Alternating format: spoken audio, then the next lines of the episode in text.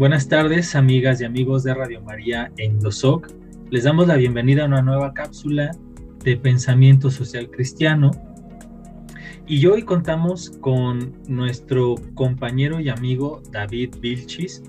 Él es politólogo y además es el coordinador del área de investigación en el Instituto Mexicano de Doctrina Social Cristiana. Y David, nos dará mucho gusto poder platicar nuevamente contigo sobre pobreza y desigualdades. ¿Cómo estás, David? Bienvenido.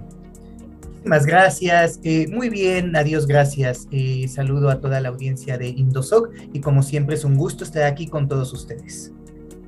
Entonces, ante esta realidad, David, de pobreza, de desigualdades, de cómo los cristianos y cristianas, pues luego nos alejamos mucho de este estilo de vida, de este proyecto que Jesús nos propone, eh, ¿quiénes dirías que son los pobres hoy? ¿Quiénes son los pobres hoy? Eh, para la pregunta en el sentido de poder saber a dónde tenemos que voltear para comprometernos a generar cambios.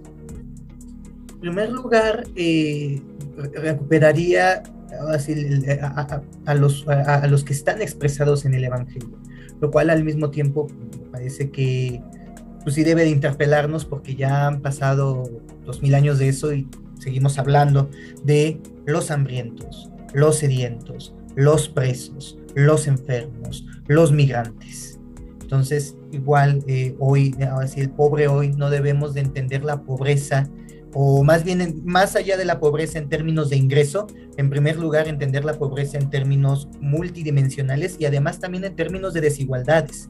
Personas que están en desigualdad, quienes están en desigualdad hoy, en efecto, quienes reciben ingresos menores a los que se requiere para tener una subsistencia, quienes no pueden tener acceso a servicios de salud, quienes no pueden tener acceso a servicios de educación, las personas que están en, situación migrante, que están migrando, las personas, eh, eh, por ejemplo, jóvenes que no pueden acceder a la educación, jóvenes que no pueden acceder a un trabajo también, por ejemplo, eh, mujeres que están en esta situación que no pueden acceder a mejores oportunidades. Entonces también entenderla precisamente como en esta situación de desigualdad, de que por ser eh, o pertenecer a algún determinado grupo socioeconómico, te está cortando oportunidades, te está cortando eh, la posibilidad de alcanzar el bien común, entendido como este conjunto de condiciones que permite la plena perfección de cada uno de los miembros de la sociedad,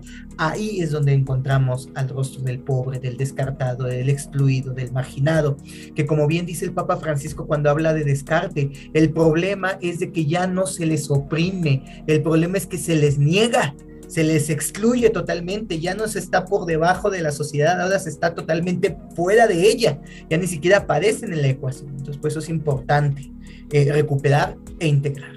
¿Habrá alguna manera de que los, las personas podamos tal vez detectar o distinguir en nuestro entorno cercano cuáles son estas problemáticas que atentan contra la caridad o que generan pobreza y desigualdad. Ahorita nos describías como algunas de estas problemáticas eh, que me parecen fundamentales. ¿Habrá alguna forma en que nosotros pudiéramos detectar, ah, bueno, aquí a lo mejor en mi colonia, o a lo mejor en mi trabajo, o a lo mejor en mi familia. La desigualdad tiene que ver con el trato hacia la mujer, o en mi trabajo tiene que ver con, no sé, a nivel de salarios o, de, la percepción económica, o a nivel de comunidad, de mi parroquia, tiene que ver con, con la, violencia, el, el, crimen, este, no sé, el gobierno y lo que se está generando.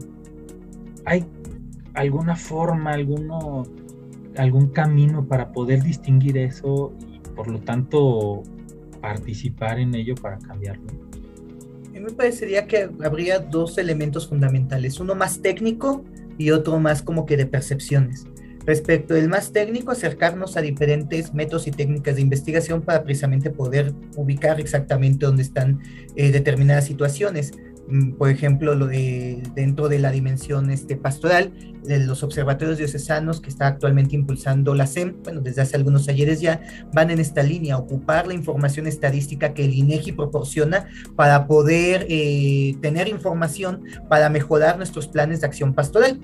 Eh, comentaban en algún momento, ¿no? Que se quería poner determinada serie de estrategias en una región, pero pues resulta que en esa región no estaba, por así decirlo, como que la población objetivo, entonces hubiera sido un tanto ineficiente y que gracias a, esta información es que se pudo ubicar. Ese por un lado. La cuestión con este tipo de información estadística es que nos da un mapa muy global. Para poder entender y ubicar de forma más precisa, hay que utilizar otro tipo de técnicas que están, eh, que requieren involucrarse en la comunidad eh, requieren involucrarse en la comunidad, porque al fin y al cabo quienes viven ahí son los que van ubicando. Y este me lleva al siguiente, a, la siguiente cuestión. Hay que quitar los prejuicios, porque muchas veces nuestro prejuicio nos impide ver a la persona excluida, porque no vemos a una persona excluida, marginada, descartada, sino vemos a un vago, vemos a un adagán, vemos a un drogadicto, vemos a una prostituta con todo el sentido peyorativo que la palabra pueda tener. Vemos a una persona floja, vemos a una persona que no se esfuerza, vemos a una persona que no aprovecha las oportunidades, vemos a una persona y reproducimos tristemente esos esquemas de que el pobre es pobre porque quiere. Y al reproducir esto, pues tenemos de fondo está la idea de que el pobre es esa persona es responsable de su situación y si es responsable de su situación, pues ¿para qué hacemos algo? El que tiene que hacer algo es él. Entonces, en primer lugar, también tendríamos que hacer ese tránsito, porque en la medida en que sigamos compartiendo, reproduciendo este tipo de discursos, vamos a seguir haciendo a estas personas invisibles. Ok, sí, yo creo que eso nos da muchas, muchas pautas, como dices, a nivel técnico y también a nivel subjetivo, y creo que la combinación es la que nos puede ayudar a, a cambiar justo nuestra percepción justo en, Indosoc se, llevó a cabo la semana académica eh, a la luz de, Fratelli Tutti y se mencionaba algo al respecto. Si el pobre es pobre porque quiere, es pobre porque es flojo, es pobre porque no quiere trabajar, es pobre porque prefiere, eh, decía este Alejandro Aguilar, ¿no? Es más cómodo extender la mano para recibir dinero pero a la vez lanzaba la provocación, pues entonces, ¿por qué nadie más elige la comodidad de vivir en la calle para pedir dinero? ¿no? Para ver si realmente es tan cómodo vivir en, ese, en, esas condiciones, ¿no? Con esa precariedad. Y podríamos decir que, que también nosotros, de alguna manera, no sé si se le puede llamar como indirecta, al tener estos prejuicios, también generamos o sostenemos las desigualdades Sí, no, sí, sin duda. De hecho, este tipo de, discursos que eh, para sus estudiosos o en general se, le denomina como meritocrático, son, a decir de varios, como que de los principales discursos que no, no, solamente perpetúan las desigualdades, sino que las legitiman, que ese es el gran problema, que con este tipo de elementos se legitima la desigualdad, se legitima la exclusión, la opresión, el descarte. Entonces, por eso es importante también incluso en cuestión de mentalidad, de cosmovisión, de discurso, cambiar. Pues, nuevamente, muchas gracias David, siempre es un gusto poder platicar contigo y este y pues encontrar estas luces, ¿no? Con lo, con lo que nos compartes. Eh, le recordamos a, nuestro auditorio que nos pueden dejar sus, sus preguntas, sus comentarios en las redes sociales, tanto de Radio María como de Indosoc, para seguir, seguir conversando y bueno, pues aprovechar para decirles que eh, esta importancia de formarse, de conocer y pues que se puedan acercar a las propuestas formativas de Indosoc en donde se puede profundizar todavía más en estos temas.